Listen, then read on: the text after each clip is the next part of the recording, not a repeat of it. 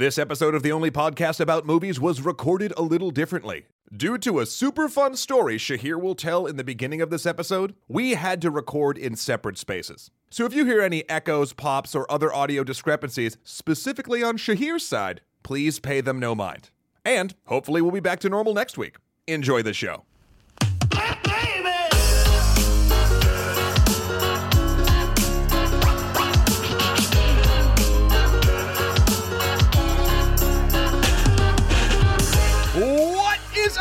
Internet? No one thinks we have the balls to pull this off. My name is Matthew Kroll, And dollars and broken promises, that's what this is all about. My name is Shahir Daud. and this is the only podcast about movies, specifically the film Widows.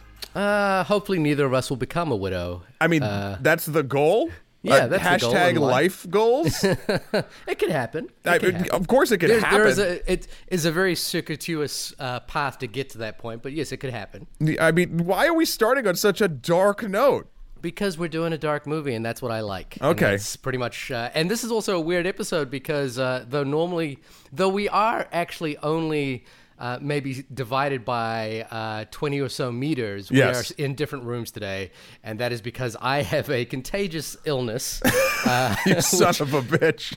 which I think is quite funny, to be honest with you. Tell us Um, about your illness. Uh, so one of the things they don't teach you about in uh, in uh, prenatal classes is hand, foot, and mouth disease, which is the Coxsackie virus. Oh, Um, there's a lot of words yeah. you just said. I know, and it's basically uh, very common in daycares. It's uh, you know, it's uh, under five year olds are very susceptible to it. Okay. and uh, it's basically just a series of spots that appear on your skin. Um, the most painful of which can be inside your throat for the kid.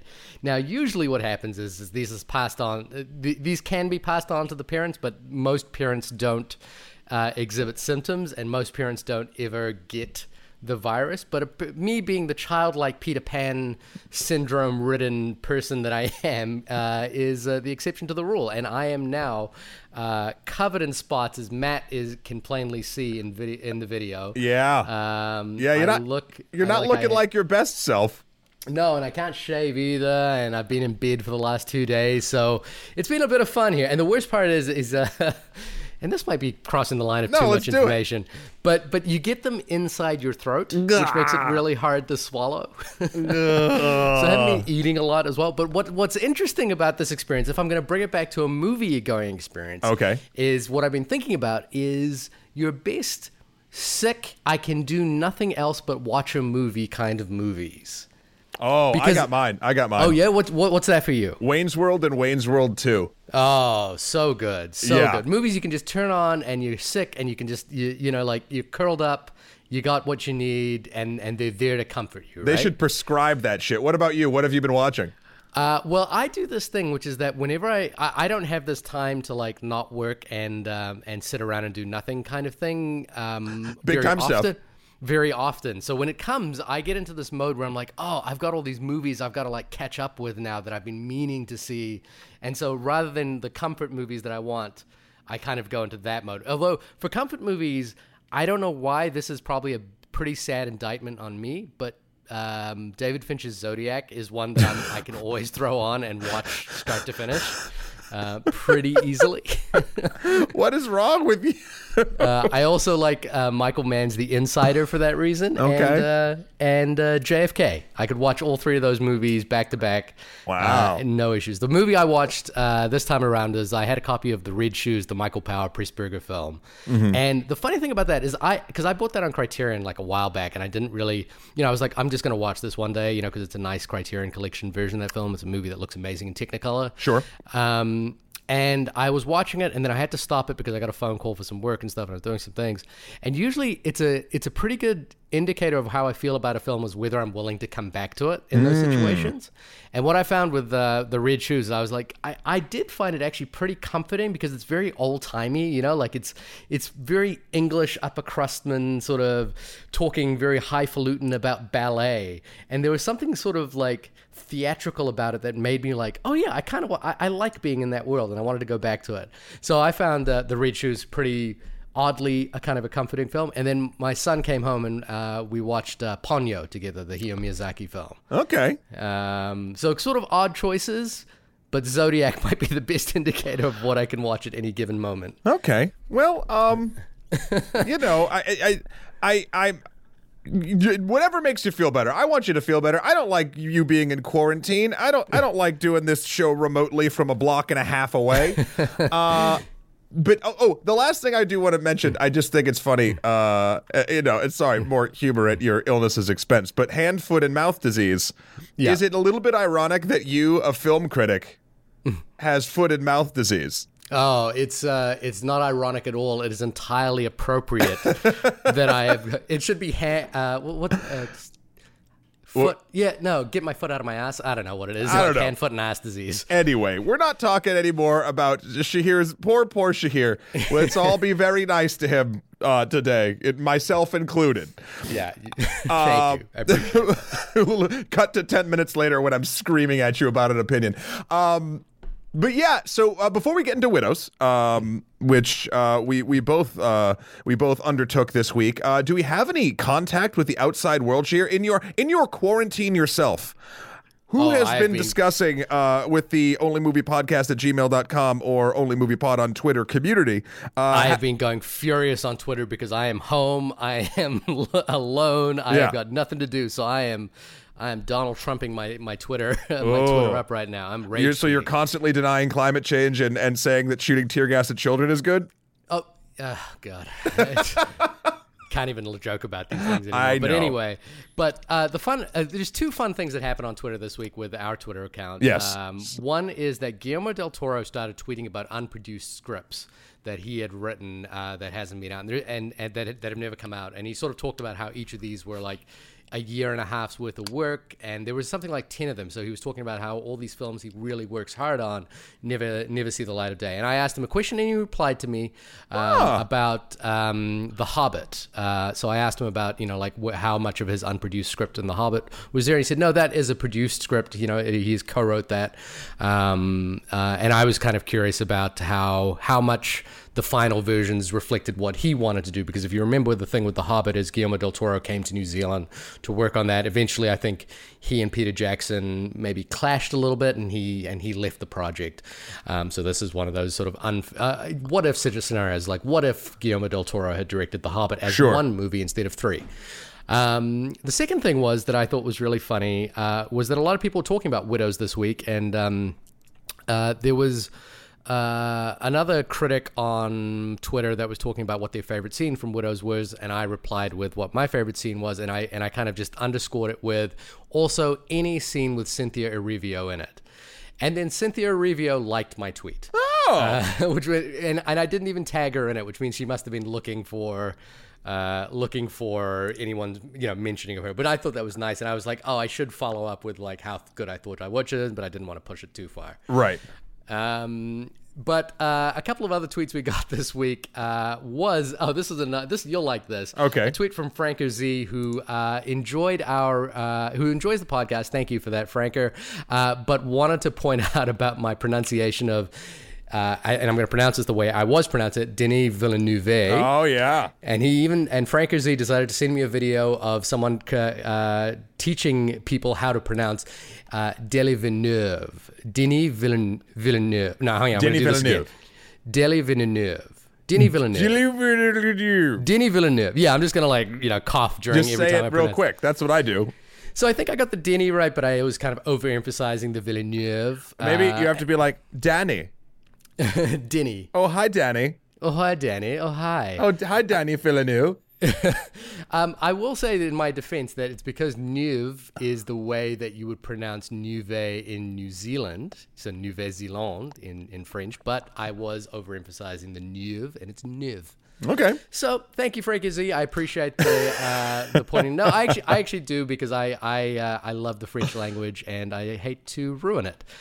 Um, and we also got an email from friend of the show, Steven, who says he really enjoyed our experiences, uh, experiencing places through film uh, episode. His wife uh, and he were took uh, took one of the worst Christmas holidays uh, after six months of freelancing uh, for the BBC in London. Um, and he had to scrap his last minute travel plans and ended up going to uh, the island, uh, Portmeirion, Wales. Okay. But uh, no, he not the island. He went to Port Portmeirion, Wales, where they filmed The Prisoner, the old TV show, which I Ah. haven't watched a lot of. And he said it was just such an incredible experience because uh, the show reminded, you know, like the, the the show took such a such advantage of the location that when he went to the location, all he could think about was being in the show, and it was such a great experience of like combining his love of the show and this sort of amazing experience of being there.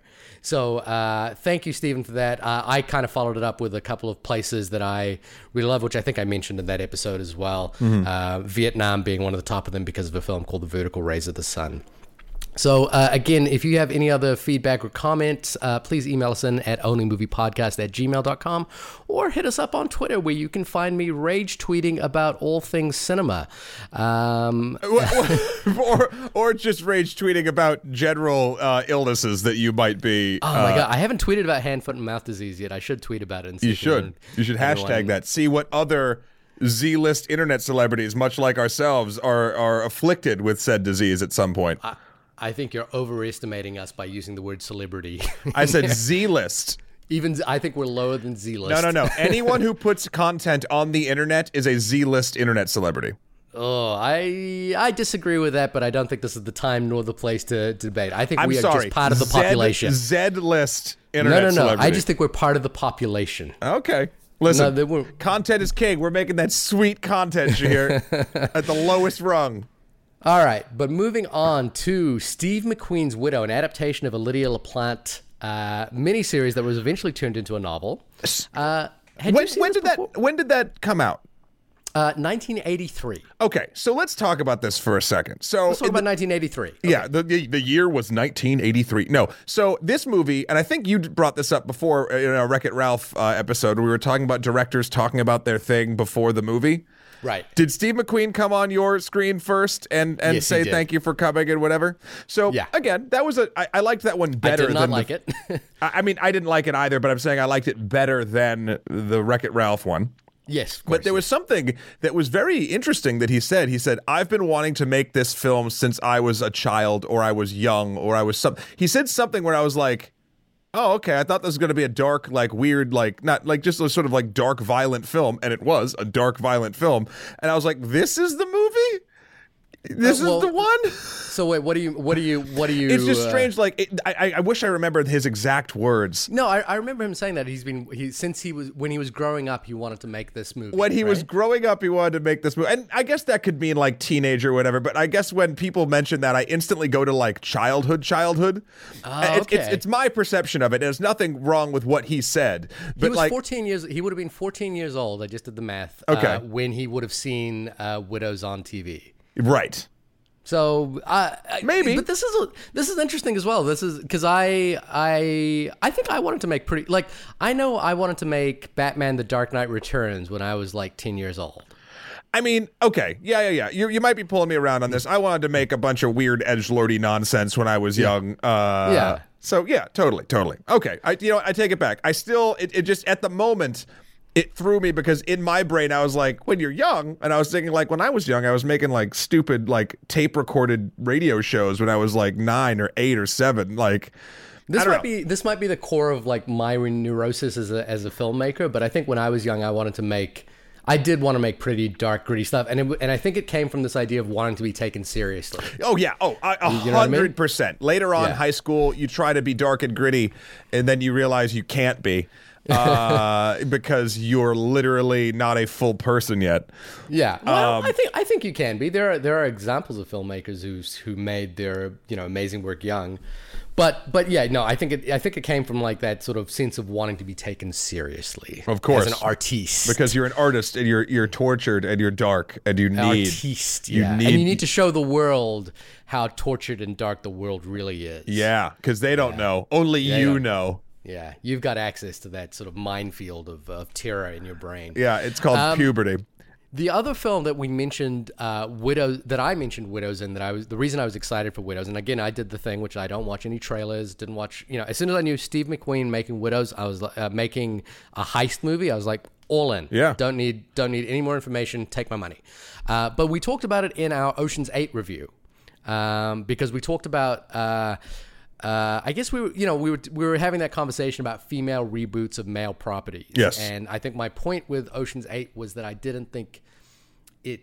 Uh, I, I don't- you know, I'll stand by this. I don't. I don't think Ocean's Eight is a very good movie, and I would rather that there were new properties for uh, female uh, ensembles to take on that didn't have any reminiscence of the. You know, it wasn't like let's do a female version of Oceans. Let's just make our own thing, uh, and that's what I was kind of hoping for, and that's what got me excited about Widows. Now, had you heard much about Widows going into it, other than me talking about it? No, uh, I'd seen the trailer and I really liked it. Um, I do think the.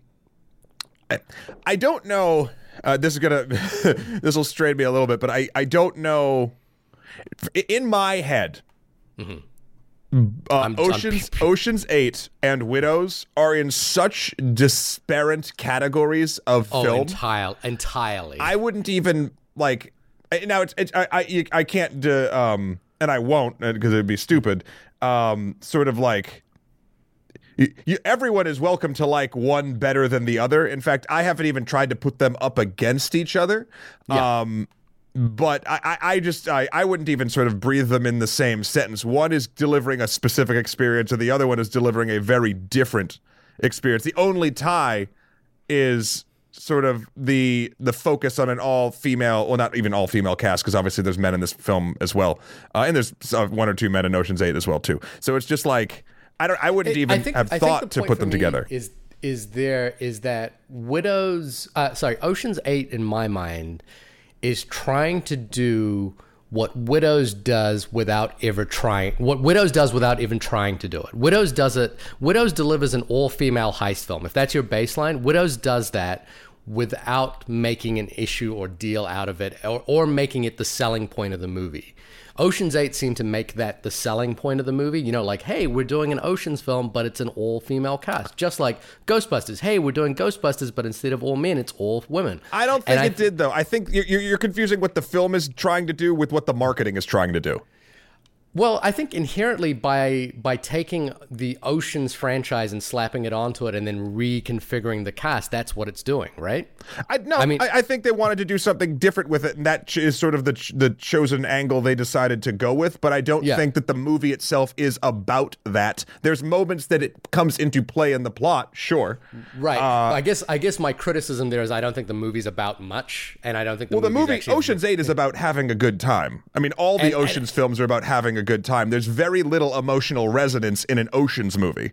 I, I would argue that the first three movies, and I made this argument in that podcast, that the first three movies have a much clearer through line about what they're about, uh, whereas Ocean's Eight is just simply, in my mind, kind of a fairly uh, misguided, uneven marketing exercise. I mean, don't, I, I- don't think I don't think that movie holds a lot of value for me. I disagree. I think the value it holds is just having fun and doing a enjoyable heist movie. It doesn't have to say a grand scheme thing. Because again, I, I think the I- I Ocean's don't- I- movies I- definitely have, uh, you know, on occasion one or two things to say. But to be honest, I've seen each of them multiple times, and I can't remember if there was like. like whatever specific arc of redemption or whatever was going See, on. I think I, I think you're confusing having something to say with with having a clear through line. Like I don't think having something to say means that it has to be meaningful. I just mean it has to be a clear through line. I think- And that's my issue with, uh, with, and I think that is true with Ocean's Eight, which is about Danny trying to get Tess back. I think that's clear with Ocean's Twelve when they're trying to reform the team and they're having fun with the idea of like escalating heists that don't need to escalate. And I think that's true with Ocean's 13 when it's about trying to save one of their older friends who is now in trouble that they've helped all the way through. I don't think that's true with Ocean's 8. And I think we, if you recall from that episode, we all got to the end of that film and said, I don't really know what. Um, what Sandra Bullock's character really wanted in this film. True, but You know at the I mean? same time, I think you're forgetting that a through line for a movie can just be that it is a good time to experience the movie. I think that If you- to if me- you live enough yeah, on okay, the- so, so so to be clear, I think that to me is a poor definition of what a through line is. What uh, you're, you talking about? Just what? I mean, okay, then let's put it Like, this way. like for example, Wayne's World, I think is actually has a clear through line about what that film wants to be and is a good time. I think just having a good time. So at- the clear mo- the, the through line of Wayne's World. Now we're going in the weeds, but I'm interested now. The through line of Wayne's World is Wayne coming to terms with what sort of growing up and trying to move his career in a certain way while not losing who he is. It's been a while since I've seen Wayne's World, but it's about, in my mind, it's about two best friends recognizing that their friendship is more important than their work. Uh, uh, maybe half of the second act is about that, but I think I- it's but but again, I don't think that that needs to be meaningful. I just think it just needs to be clear that that's what the film is about. Okay, and I guess Ocean's Eight, and again, I'm, I, I maybe I'm defending Ocean's Eight too much. I just think it just doesn't even belong in the same sort of like. I, I don't think it's a fair comparison to compare Widows to Ocean's Eight just because hey, there's girls in it. Uh, the, the Ocean's Eight's through line, honestly, I think is a matter of seeing how far um, Sandra Bullock's character, the sister of Danny Ocean, can take a thing, get back at somebody. I don't know. I just, I guess, you know what? Here's the thing. You are correct in the sense that I can't place a, a clear, like, here's what this movie is about. But I mm-hmm. will say, every time I think about Ocean's 8, I was like, I liked watching that. Okay, And I can't that's say totally that. fine. I can't say that about every Ocean's film, to be honest. I think the first two were great. Is it the, or is it the first and the third? There's one of them where I was like, why is this here? Yeah, the third one is uh, is not, and I, and I don't I don't want to make the case that, and I think I said this in that episode as well. Is I don't want to hold up the Ocean's films as like the pariah of heist Right. movies. You know, I just think that they're very clear and concise about what they want to do, and they do them very well. Okay, I fair. think the third Ocean's movie is pretty bad. Okay. um, but the first two are great. Um, I, I think the reason I mention I'm mentioning that is I agree with your point though as well, which is that I don't think Widows is in the same category as Oceans. Right. The reason I kind of brought up that comparison is that is that I think our response to Ocean's 8 was very much like it's very cool to see an all-female heist movie, and I think we all talked about how it was cool to see older women, uh, you know, like stars, kind of being badass on screen. And I think for me, the thing here is that Widows does that without ever making that an issue. Um, Widows kind of does that without making that the central focus of what the film is, and I think that's the only thing that we latched, that we all kind of latched onto with Ocean's Eight was that. Um, Again, so I do have to, on- I do have to lean on the fact that it is a lot of the marketing, though. It's it's the Right. marketing of the films and, themselves. and slapping an ocean, you know, slapping the ocean's title on it, and Right. then you know reconfiguring the cast. It's Yeah. kind of it kind of that's what it does.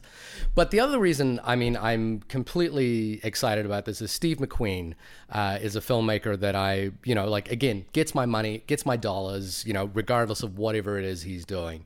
Um, uh, to the point where I've gone back and watched, you know, Steve McQueen is a filmmaker who started as a video installation artist, um, and and I've always had a, I've had a weird kind of like, uh, I guess, shouldered cringe or you know, twinge or something like that. Whenever I hear about anyone anyone doing video installation art, there's very few video installation artists that I uh, admire. There's a couple who've done some really interesting work, but usually on a very large scale. Um, and most of the time, I kind of watch video installation artists with a little bit of a sort of like nervous twitch in the back of my in the back of my, I I just now this is overemphasized, and this is not the case with Steve McQueen. Sure, but I'm just talking about the, the the the vocation in general. installation in my like video installation takes the a lot of times in the video installation work that I've seen in museums is that it's often the case that the artist wants us to focus our attention on something but they do it with you know like normal video or a home video or something like that in yeah, and they put it into a, the sort of museum gallery context. And requires us to do a lot of association work to kind of understand the context of what the video is in in the context of the space we're in. Okay. And oftentimes I think that, you know, like again, this is very specific to my experiences and I don't want to, you know, like besmirch the video installation artist kind of world. Uh, but I often find that like the work is often the work that the audience has to do is unrewarding given how often under technically proficient the work is that produced is by the video installation artist. A lot of times I've seen like home video VHS put into a gallery space and it's that sort of context work that we have to do. Sometimes it's very good. Sure, Sometimes but it's not. I just want to say, you know, there there's if you look at I mean just compare compare video installation artists to film directors, okay? Now, there's probably uh Well, I, you know what? I don't even know. I don't know what the what the like three to one ratio or like whatever the number difference is between each of them. But you could Yeah. find a million terrible ones, but obviously there's like twenty or thirty or forty or fifty like really excellent ones. So I don't the know one- if if uh, no, no, no. And the and the one guy who is a genius, who I've watched, this, I've seen his work, and it's amazing. Is, is a guy by the name of Bill Viola, Right. Uh, and he makes these giant installation pieces where. Where the video, the fact that it's a video is kind of part of the experience. Yeah. I'm just talking about like I've been to small galleries where a video installation artist has basically just put up like skate videos in a in a thing, and I've always and I've just that, Sure, that's been and- my impression of it, and I've kind of always cringed. And Now, I've always and I've watched a bunch of films from directors and been like, you don't know what the hell you're doing, and I've cringed there, but I don't like hate directors. yeah, no, that's fair. Video installation is kind of slightly off the topic of what uh, it's like. It's very different to what it is we do, though.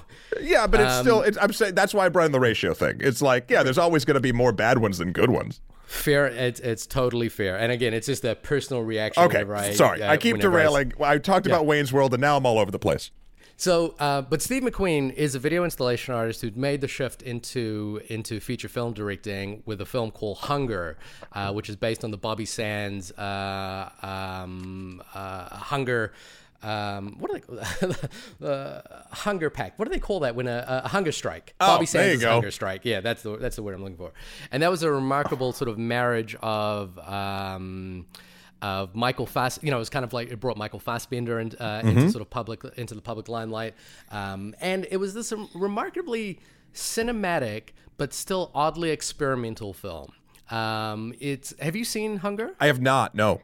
it's it's pretty extraordinary in that McQueen kind of he makes a film that looks, you know, like a movie. Again, you know, from a guy who makes video installation art to kind of transverse into the world of narrative filmmaking, you know, as opposed to documentary or experimental film is kind of, you know, you're sort of like, oh, what is he going to bring to the table? And he Sure. makes a film that that kind of sheds all the weight of, you know, where he comes from and just makes sort of a standard film.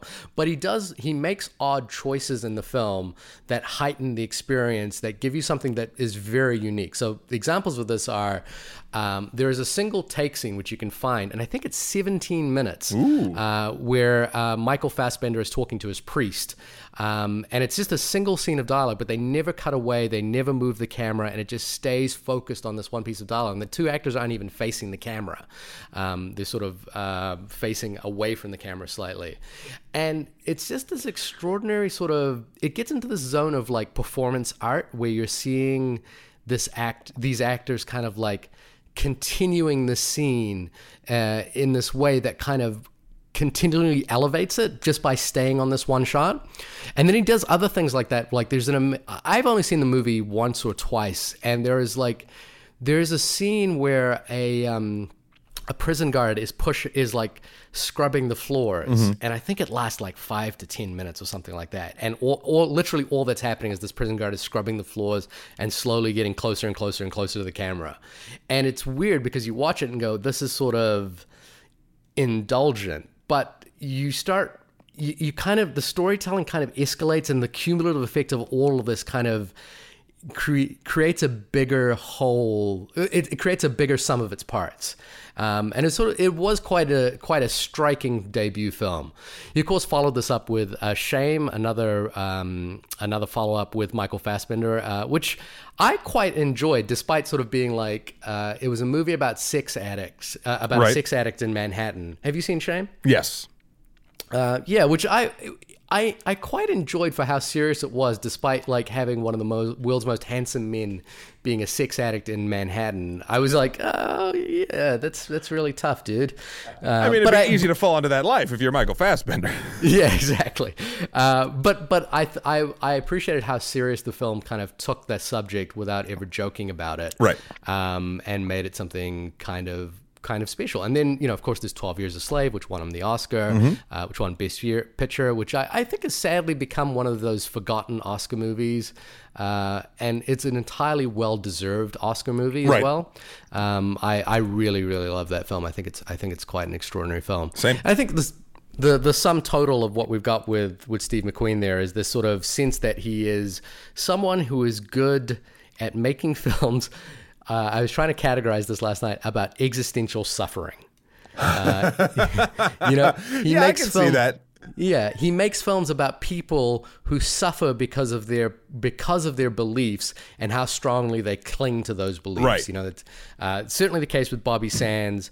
Um, most notably, it's sort of the most ironic case with. Um, uh, 12 Years a Slave, and uh, probably the most funniest example of that would be Shame. You know, it's again, it's he is suffering uh, because he has this addiction that is holding him back. So I Right, think, right. So I think uh, Steve McQueen kind of has this sort of amazing ability to sort of take existential suffering and make it palatable on screen.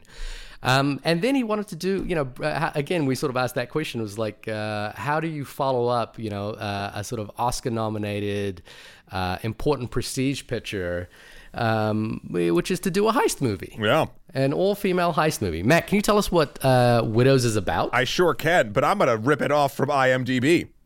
Set in ahead. contemporary Chicago, amid a time of turmoil, four women with nothing in common except a debt left behind by their dead husband's criminal activities take fate into their own hands and conspire to forge a future on their own terms. That's that's beyond a normal IMDb synopsis. That's like back of the box. Yeah, yeah, I would say so. And I guess maybe because it's it's it's a property that's already existed.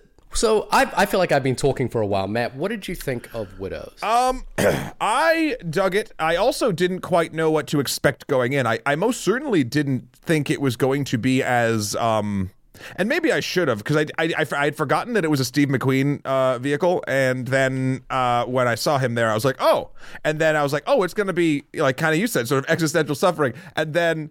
He's like, oh, I'm gonna. This I want to do it since I was a kid, and I was like, huh? And then so I was I was kind of on that weird like teeter point in the beginning of the film because I wasn't quite sure the tone it was going to take.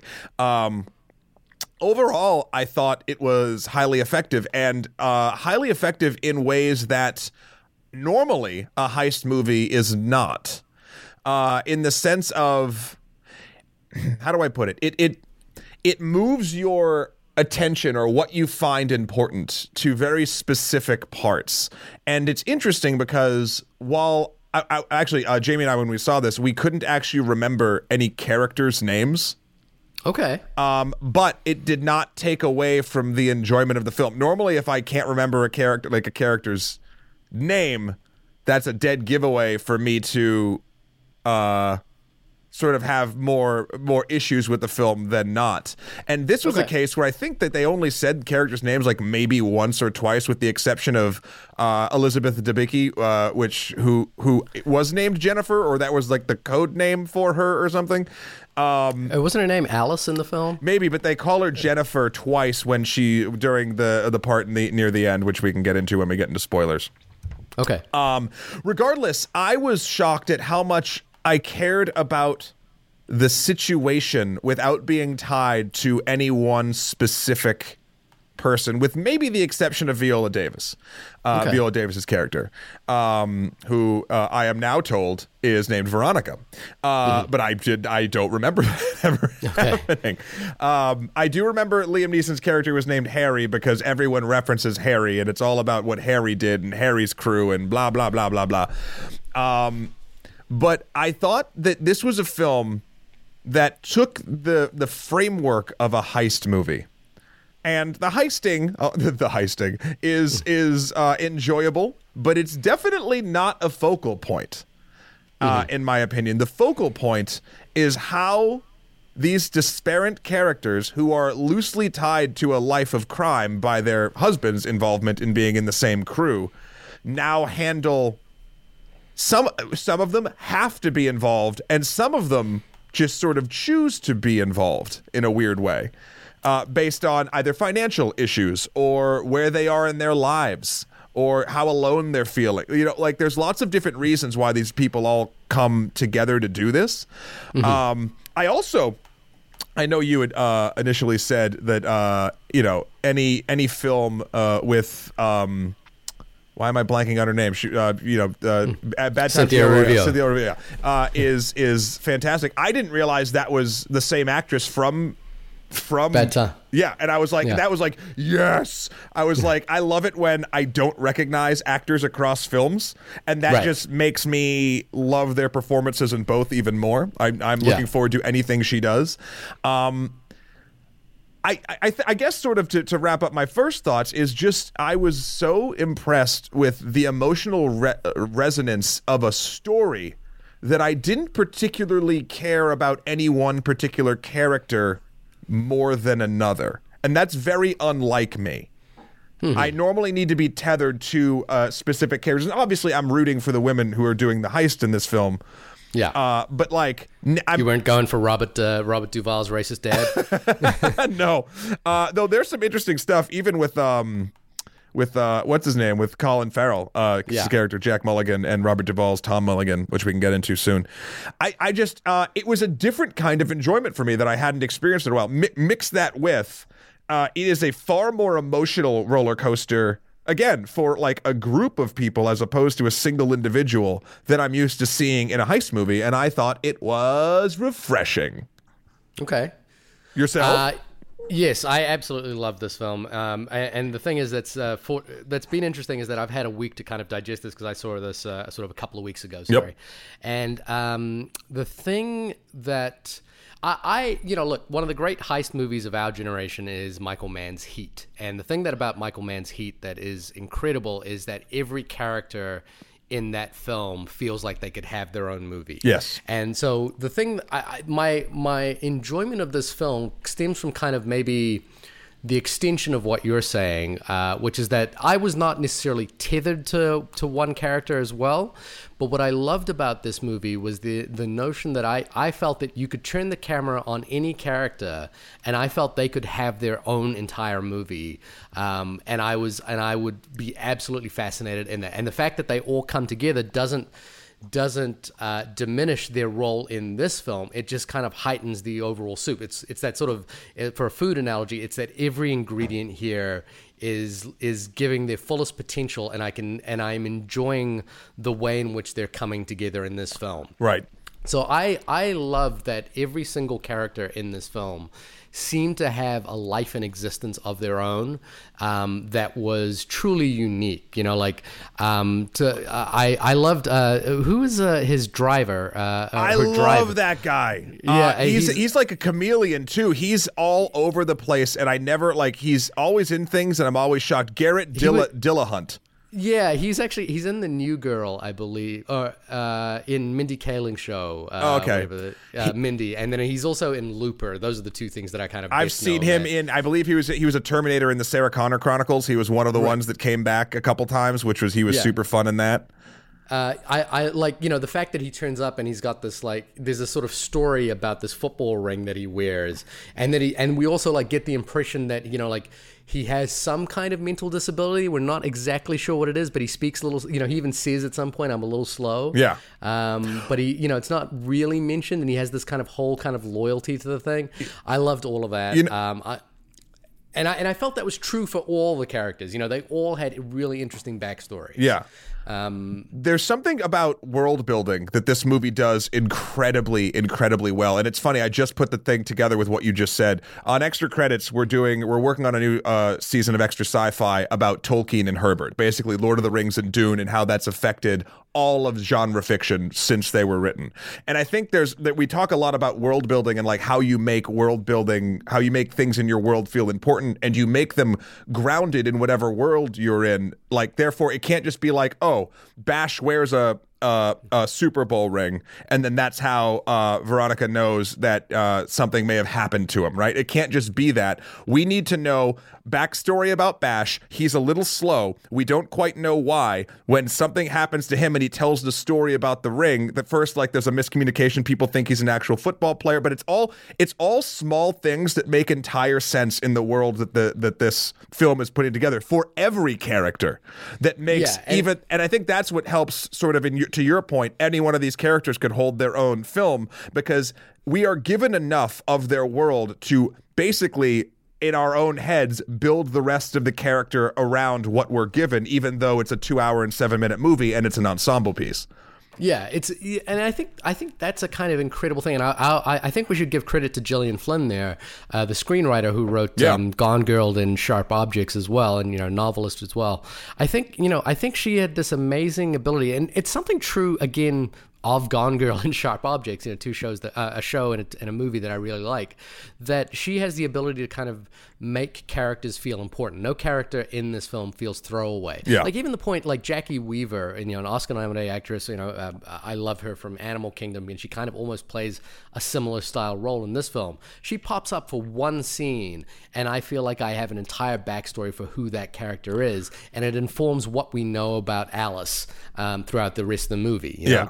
So uh, I I think that's what is extraordinary about this film. I uh, for ninety percent of this was you know kind of thinking, oh my god, we have got um, the next generation of the film Heat. You know, we've got a film that is on par with Heat in terms of its execution, its seriousness, its its commitment to storytelling, its commitment to character. Yeah. There are there are a couple of things later on which get into sort of third act reveals about this film, which didn't play as strongly for me, and I want to explain why uh, when we get into those reveals. Okie doke. Um, but but on the whole, I I just think this is, uh, you know, like everything. uh, Somehow, again, Steve McQueen has kind of. Uh, for for someone who came into filmmaking kind of a little bit later in life after having sort of a previous career, um, he kind of gives a masterclass in what filmmaking should be in almost every film he does.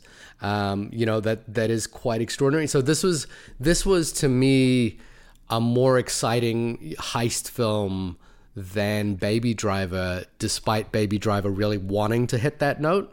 Um, this was a more compelling ensemble vehicle than Ocean's Eight. Than despite you know, d- eh, despite those that film wanting to do that, and I, I- don't I don't mean to like sort of besmirch other films in order to raise this one up. I'm just saying in that that this film without it, it seemingly doesn't try to do any of those things. It just wants to do what it does, but somehow comes up being the best at everything. I mean, here's the deal. I I think uh, uh, you know both the movie Baby Driver. I would honestly not even need to call it heist movie. It's like a driving action flick because by the end, it's literally like cars dancing and exploding. And uh, the Ocean's Eight we kind of already touched. I will say I don't think this film entirely does it effortlessly. The the the thing that I felt was a little, and again, this is by no means. Uh, this is if you know if there's nits to pick. Um, the the underlying story, which I found very interesting, um, between the political candidates of the of the ward that they were uh, the precinct or not. What, what's the what's the grouping of uh, I think they're running for for local local congressional. Um, yeah. So whatever elections. grouping of those, the, the the two people, Colin Farrell's Jack Mulligan, and um, I'm trying to remember the actor's name. Uh, Uh, uh, sorry, uh, it's, uh, uh, Jam- Bri- Jamal Brian Manning is the character, Henry Brian from, Henry. yeah, Um, from uh, Atlanta. Yeah. Um, they're sort of vying for, you know, there's a sort of understory about this political thing going on, you know, as it's happening. And while I think the undercurrent of that is an incredibly interesting framework to put different aspects here, every time there was a specific, like, talking point about uh, policy or good or bad, you know, whatever it was, the points felt very uh script righty 101 like and that's what a liberal would say and that's what a right-wing person would say and it was all that that those particular moments when it wasn't about the heist it was just sort of setting up the backstory and the world building in this film those moments I, were the only times it knocked me ever so slightly out where i was like well that's a canned thing that's a canned thing. Like the eh, but but i will say i'd much rather have that sort of around to be the backstory because it's at least pertinent for our day and age uh, Yeah. than than anything else. Um, so I do think, for instance, sorry, getting back to your point of it sort of being effortless, I think a lot of it does seem effortless, but there's some parts of this very slightly, like two percent of it, where I'm like, I see you trying there, like, Right. But yeah, And I, and I, I think we should jump into spoilers here because the things that I want to talk about that I think didn't land for me are are uh, probably elements that you're talking about where where things kind of fall off the wagon. So I wasn't. I don't think this is, uh, you know, uh, a, a perfect, perfect, perfect, perfect movie, but it comes so close, and it comes so close to like one of my examples of, of what I think a perfect heist movie is. That that it's that it's. I think that's that's an award unto itself. Okay. you know, because because the bar is so high and this reaches so far. So we're now Um, going into spoiler town. We're driving the car with one shot from from no spoilers for about seven minutes, and then we're driving up to the spoiler mansion.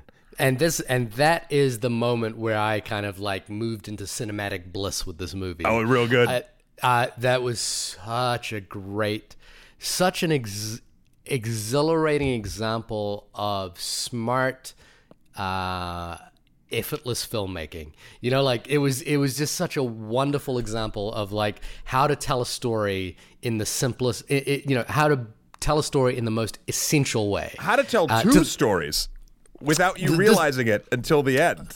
The, the the amazing thing is that that sequence is telling us so much. Uh, it's telling us the story of corruption that Colin Farrell's character has. You know, like he lives in this in this uh, ward that is so close to his own home, but lives in an entirely different universe. Yep. Um, that he has built this. Um, I, I, I, the thing that got me excited about that was the layers of what that shot is. So in the middle Yeah. of the film, we we we uh, go to a rally that Colin Farrell uh, is holding, you know, to, to kind of seal his place for the for the ninth ward or fourteenth ward or whatever it is. Um, and he's talking about a program he's instigated where he gives out small business loans to people in the local community so that they can build up their business. Yeah. Um, and the thing that's amazing that starts about it is we like most of the time, you know, a film like this.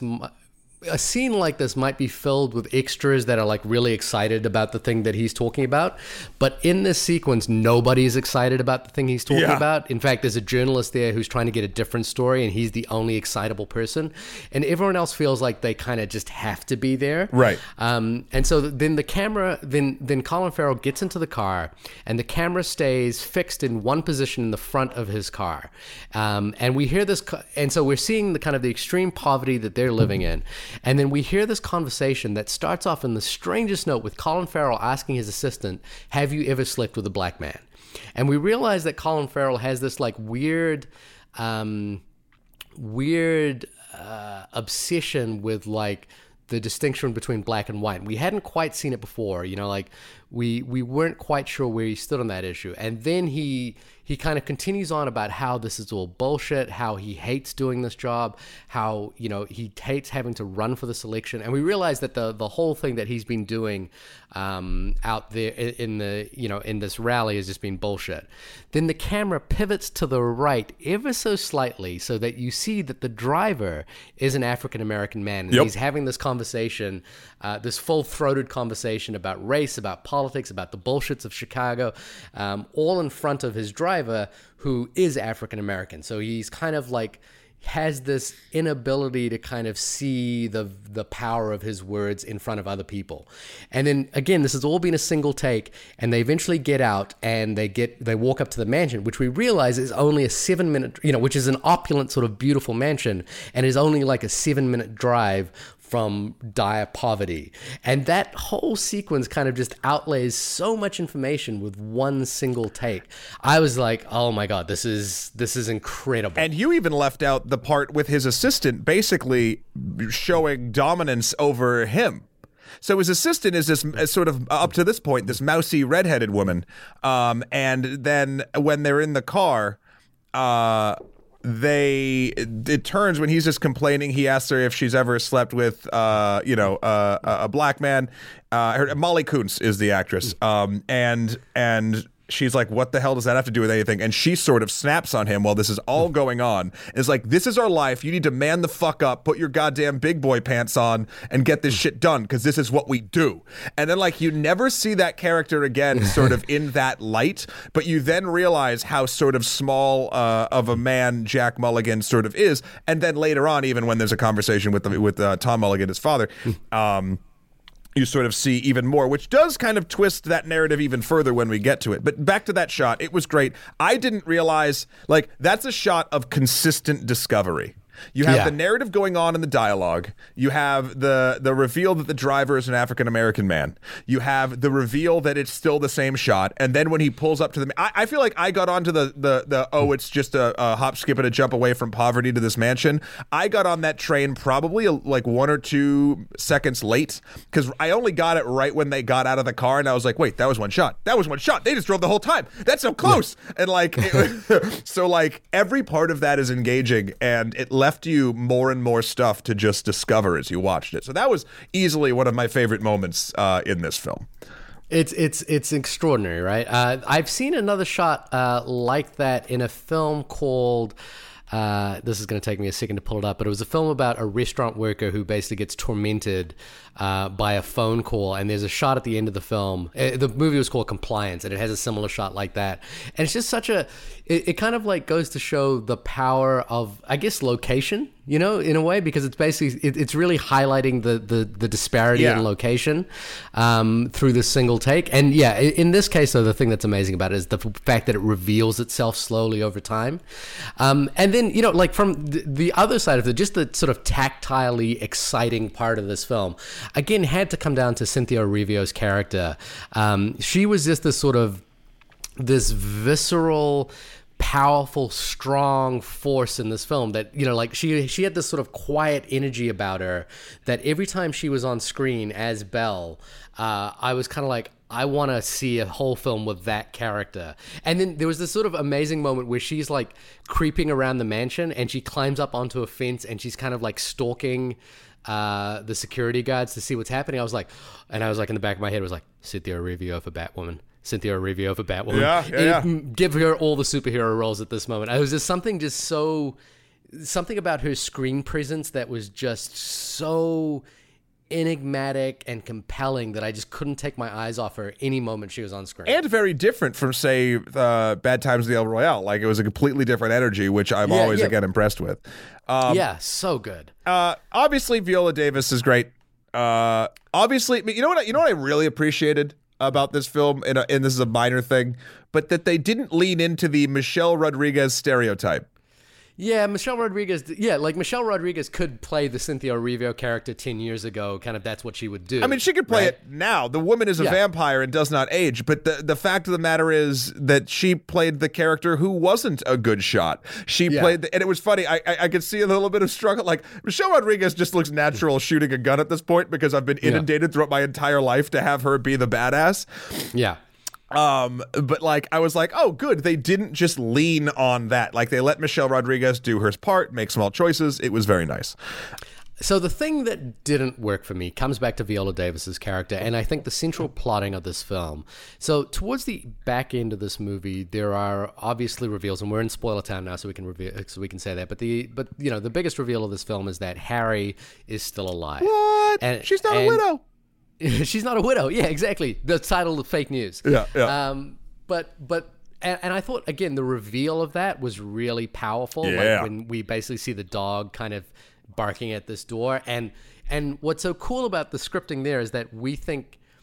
So for for for Veronica, the reveal there is, is that that um, Amanda's child might be Harry's child, you know, because she can he can smell that, and like she can smell that that she's been there. Yeah. But then Veronica leaves the room, not opening the door with that revelation, and then Amanda opens the door, and uh, and we see that Liam Neeson is actually there, like he's still alive. Yep. And so I thought that was like a really powerful moment. But unfortunately, what the the thing that I think where this film starts falling into sort of uh, overhand, uh, heavy-handed kind of like twisty plotting has to do with like there's one scene in particular, um, and that's the the the sort of flashback to how Veronica and Harry's son died. Right. Um, which is a flashback to you know to which we can you know like a, a, police uh, violent you know police brutality sort of thing where a, a young African American male is driving a nice car and is shot. Now the thing about this was that prior to that, we'd seen a kind of quick flash of the funeral uh, of Yes. their son. So that came before we figured out how his son, the son, had died. And I kind of felt that the f- the funeral was all I needed to know. Like the the suggestion that they had a son, that the son died, and that Harry had now tried to go on and make another family was kind of more intrinsically valuable to what I needed to know about Harry than anything that the police brutality story kind of gave me. And I think what started happening is there was sort of there was some over explanation towards the end. Again, it's not terrible. It's not terribly done. Right. Uh, but it, it, it's the points where I was kind of like, oh, I just loved when the dead son was just an image of a dead son, you know, and we had to kind of fill in the blanks ourselves. Right. When they started explaining it, the whole thing, I was like, oh, I, you know, I think this is doing more harm to the film than good at this point. Are you talking about when they're basically like, oh, you you when when Liam Neeson basically started to um, malign or even have negative feelings towards Viola Davis because their son was black in a weird way? Is that like the that that It- it- aspect of it, or the way that it's told? Are you saying? I think seeing it kind of seeing it seeing the whole thing play out lessens it.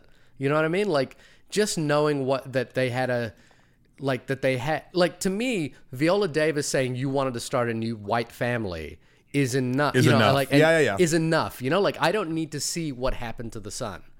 Um, almost and, and, and i think i think from a storytelling perspective and and and from a 100% trying to make the cleanest story possible i agree with you i also think that this is a film that due to its other stuff that does seem a little bit sort of out of a out of a out of a 2018 uh, best of the worst of book uh like this does fit here and it Yeah. and it didn't distract me so much as as sort of hammer home. In fact, that was the most effective of I feel like the, other than other than obviously the seven minute scene, um, sort of of the the racial undertones of this entire situation. but didn't you didn't you feel when that scene started happening like you knew where it was going to go?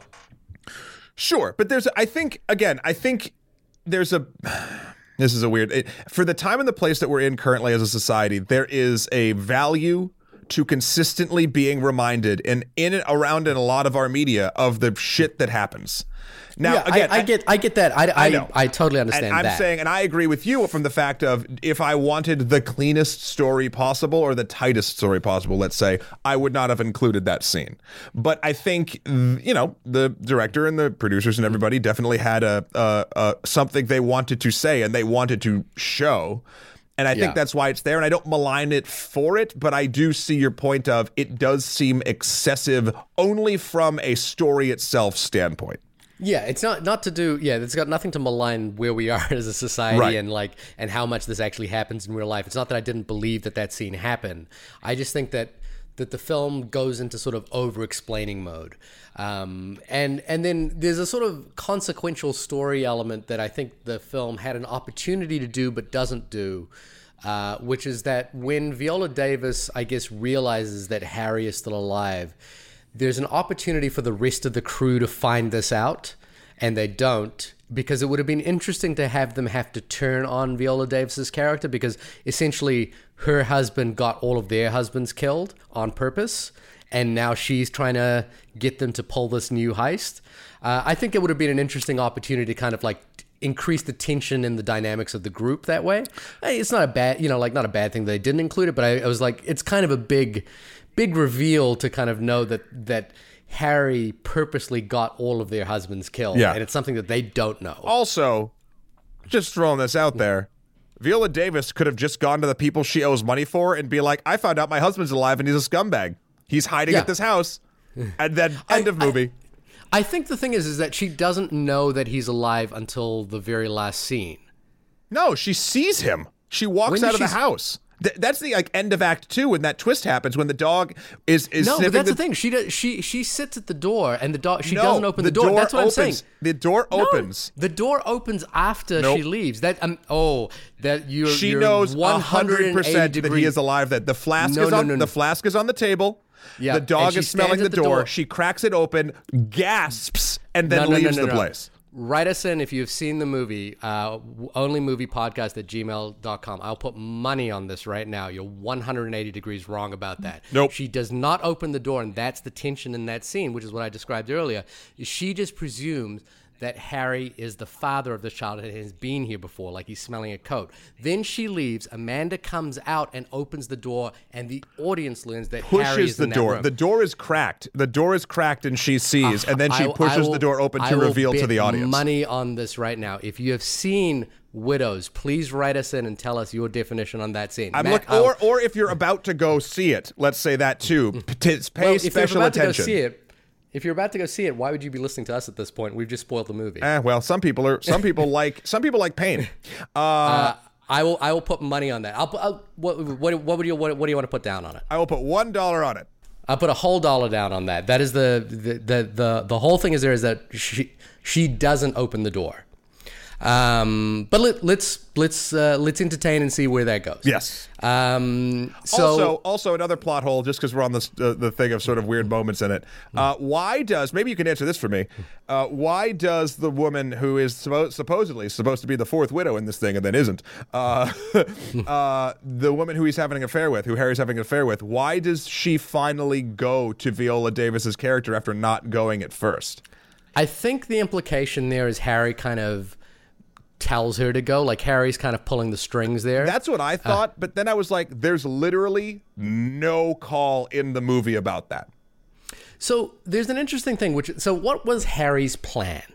Um, Harry's plan, I believe, and I think that like when I watched the movie, I was a little confused about this. But Harry's plan is that he wants to break away and start a new life. So he gets a job for Colin Farrell's Yep. uh, Mulligan character to rob his uh, his opponent uh, Jamal uh, Jamal's uh, sort of fund for his reele- for his election campaign, which is two million dollars.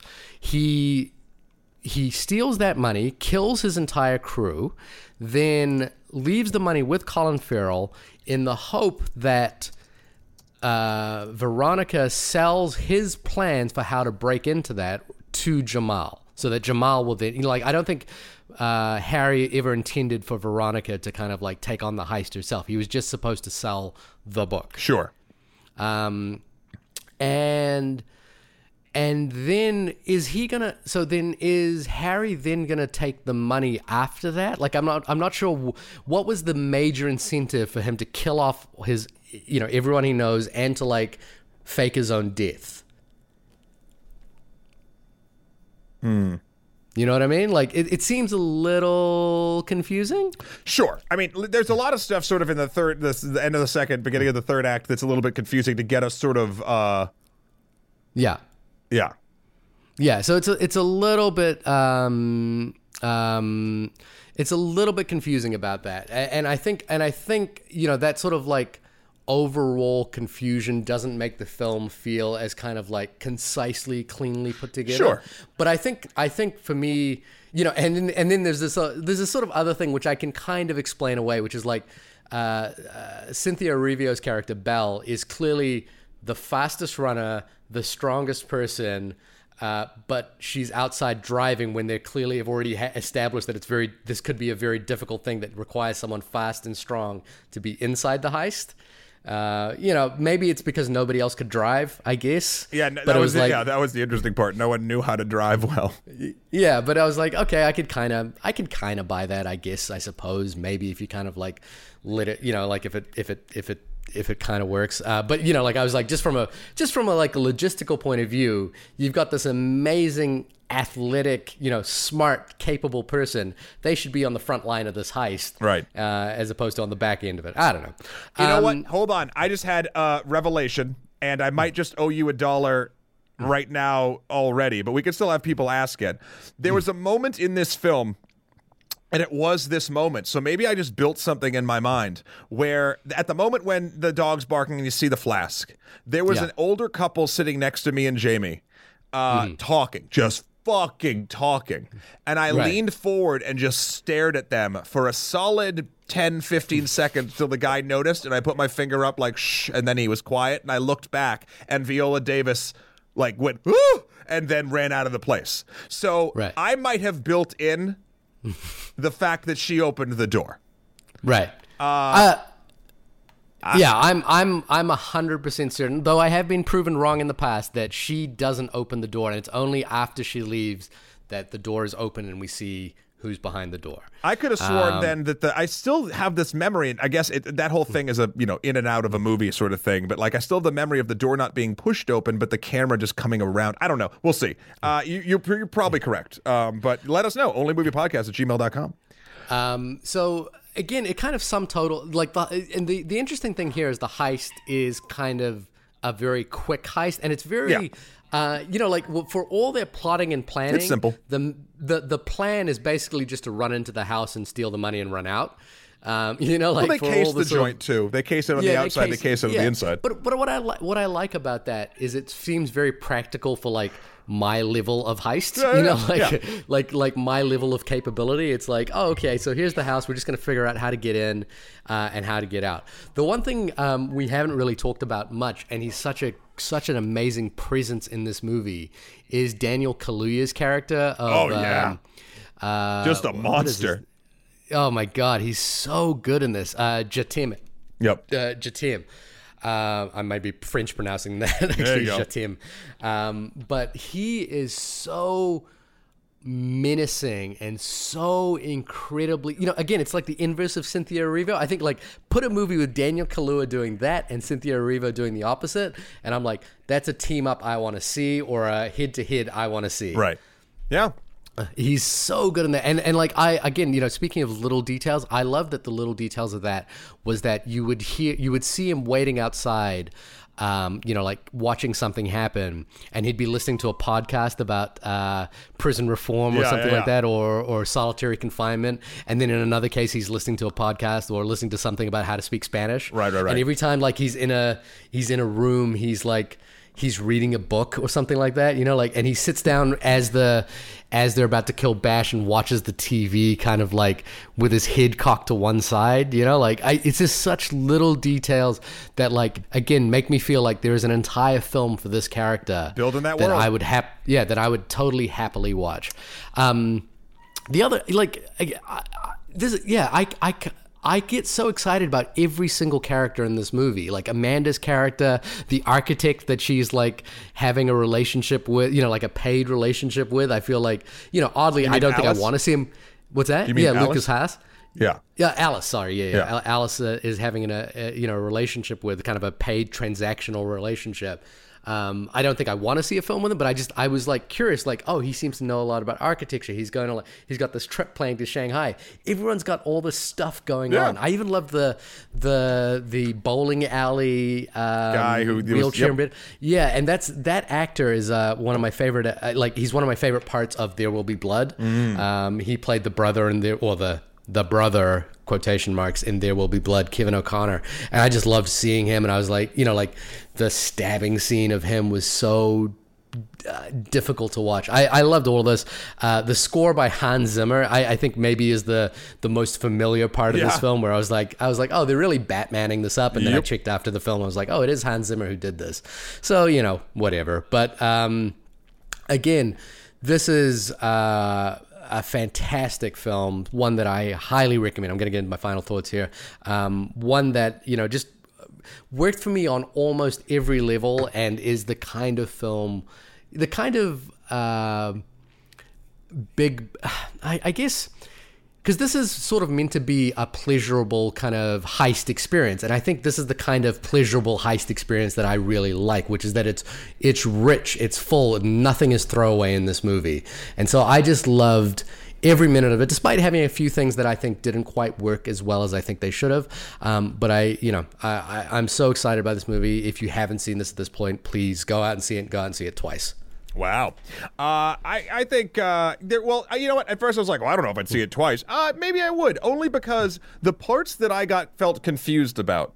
The, with the few and far between, but I was like, this movie feels smart enough to me where if I watched it a second time, all of the answers are there, and I just probably didn't catch them the first time round. So I could totally uh, sort of um, second that notion. Um, I think it's great. I think uh, you know this is one of those movies I want more people to actually go see in the theater, even if you just go once, because I'd like you know a little bit of. Um, let let let the let the number cruncher people know that people will actually go see films uh, with this sort of emotional weight and resonance. That's not all about just like a gigantic heist or like a, a world-ending experience or like whatever the hell. Um, yeah, and again, I had minor gripes. Nothing, nothing remotely even uh, worth uh, denoting, except if we were going to go into an in-depth discussion, as we just did. Uh, in fact, you know what? My my biggest problem, I'll tell you right now, my biggest problem with this movie was Liam Neeson's uh, excessive tongue kissing in the first Oh. minute. I love that. Oh, you know what? I just. I, I just love that um, that they went for it right in the first scene. I was like, because because you were seeing a couple, and I was like, oh yeah, they were really going for the tongue. I like, yeah, I mean, I don't want to see my parents making out, but but at the same time, I was like, I like that the movie was going. I would there. have no problem with people of any age doing any activity in this film. It's just there was it, it was the it was like it was watching a bad kisser kiss, and maybe that was an acting choice, and I was just like, oh. I love that the couple felt genuinely in love for the first half of it. Yeah, like they were yeah, like a helped- really helped the twist. Yeah, really excitable couple.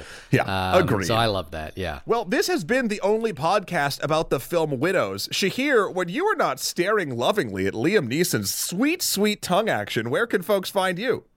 I'll probably be hiding in the corner of his shower, to be honest with you. But you can catch me at www.shahirdaud.com. That's S H A H I R D A U D.com. Uh, Matt, when you are not uh, shushing the people in the theater next to you to the point it's missing potential plot points, and I really want to get this, I want to do know who's right or wrong on this one.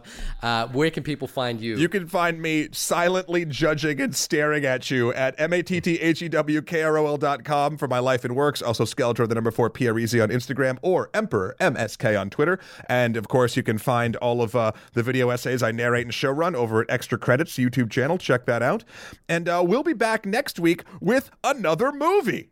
I know there's another movie right now that you will be dying to see, but I'm not sure I can make it to the movies to see. Which one? Into the Spider-Verse? Uh, yeah, Into Uh, the Spider It has a hundred. Not that Rotten Tomatoes means anything, but I always get excited when movies I like or supposedly like uh, have hundreds on Rotten Tomatoes. Also, there hasn't been a negative review yet that I've read of it. They say it's one of the greatest stories of like becoming a hero, being taught to be a hero by someone who's forgotten how to be one, and that sentence really threw me over the top. It we hundred percent have to do Into the Spider. I know we have to do it. I just I, I may not be able to get out of the house because of my spotty state and contagious Well, state we got right a now. while. It comes out on the 13th, I think. So we Oh, okay. we got time. I- the reviews have been of rolling out today. The reviews, the embargo because they were so good got dropped. So like two weeks ahead of time or whatever, they're just letting them fly. So this is so this is the tricky thing is that I think December 12th is the movie that I'm most excited about this year comes out on Netflix, which is uh, Alfonso Cuarón's Roma. well, maybe we could do I- a double a double header. Uh, at least I don't think either of us want to dilute each other's each other's uh, properties, right? no. Like- so maybe if we could see one early, we could try that. What? Let's No, use our we're gonna- sweet do Z-list both. We- celebrity we- internet ties.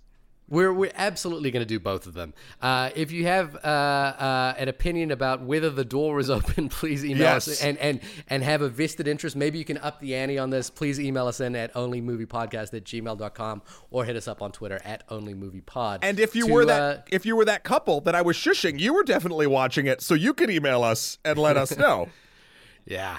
Um, until next time, Yeah. I guess. Let's uh, let's hope we're in the same room and I don't uh, I don't uh, get you sick with my diseases. Yeah, get Maybe you better. and I could tongue kiss. I get better. And uh, and that will be how we'll know if I'm cured or not. Is if uh, we tongue kiss and at the end of it you're not sick. I mean, I don't want to do that, but if it ever happened, it would not be like Liam you Neeson. do it in the name of science. I, I, I'm imagining it right now. So. You, you do not have a particular set of skills. Anyway, gotta go. Bye. Bye.